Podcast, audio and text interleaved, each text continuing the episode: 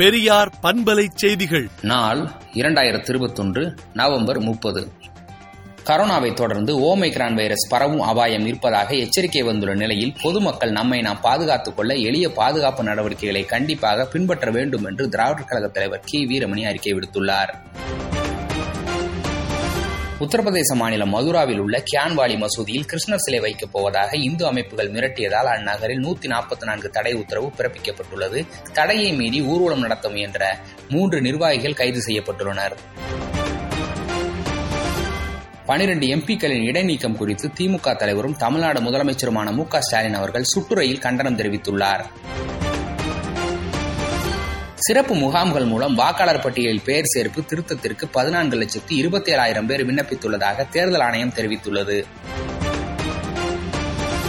இருபது மாதங்களுக்கு பிறகு சென்னை சிங்கப்பூர் இடையே நேரடி விமான சேவை நேற்று முதல் தொடங்கியது. தாமிரபரணி ஆற்றில் வெள்ளப்பெருக்கு ஏற்பட்டுள்ளதால் வினாடிக்கு முப்பத்தைந்தாயிரம் கன அடி தண்ணீர் ஸ்ரீவைகுண்டம் அணையை தாண்டி கடலில் சென்று வீணாகி வருகிறது. தமிழ்நாட்டில் யாருக்கும் ஓமைக்ரான் தொற்று இல்லை என்று அமைச்சர் மா. சுப்பிரமணியன் தகவல் தெரிவித்துள்ளார்.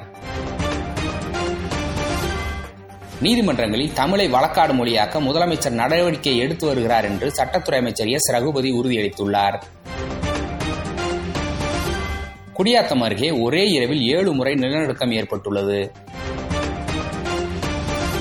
உகாண்டாவின் விமான நிலையம் சீனா வசம் செல்கிறது. கடைகள் பொது போக்குவரத்தை பயன்படுத்துவோருக்கு முகக்கவசம் கட்டாயம் என்று இங்கிலாந்து அறிவித்துள்ளது. அனைத்து நாடுகளுடனும் நல்லுறவை வைத்திருக்க விரும்புகிறோம் என்று ஆப்கான் பிரதமர் கூறியுள்ளார். கரோனா கட்டுப்பாடுகளை தளர்த்த வேண்டாம் என்று சீனாவில் எச்சரிக்கை விடுக்கப்பட்டுள்ளது. வினாத்தால் வெளியானதால் ஊபியில் ஆசிரியர் தகுதி தேர்வு ரத்து செய்யப்பட்டுள்ளது. மாநிலங்களவைக்கு புதிதாக தேர்வு செய்யப்பட்ட மூன்று திமுக எம்பிக்கள் பதவியேற்றுக் கொண்டனர் நீரிழிவு நோயாளிகளுக்கு அரசின் ஆதரவும் மானியமும் தேவை என்று உச்சநீதிமன்ற தலைமை நீதிபதி என் வி ரமணா வலியுறுத்தியுள்ளார். விடுதலை நாளேட்டை விடுதலை டாட் இன் இணையதளத்தில் படியுங்கள். பெரியார் பண்பலை செய்திகளை நாள்தோறும் உங்கள் செல்பேசியிலேயே கேட்பதற்கு எட்டு ஒன்று இரண்டு நான்கு ஒன்று ஐந்து இரண்டு இரண்டு இரண்டு இரண்டு என்ற எண்ணுக்கு பெரியார் எஃப்எம் நியூஸ் என்று வாட்ஸ்அப் மூலம் செய்தி அனுப்புங்கள்.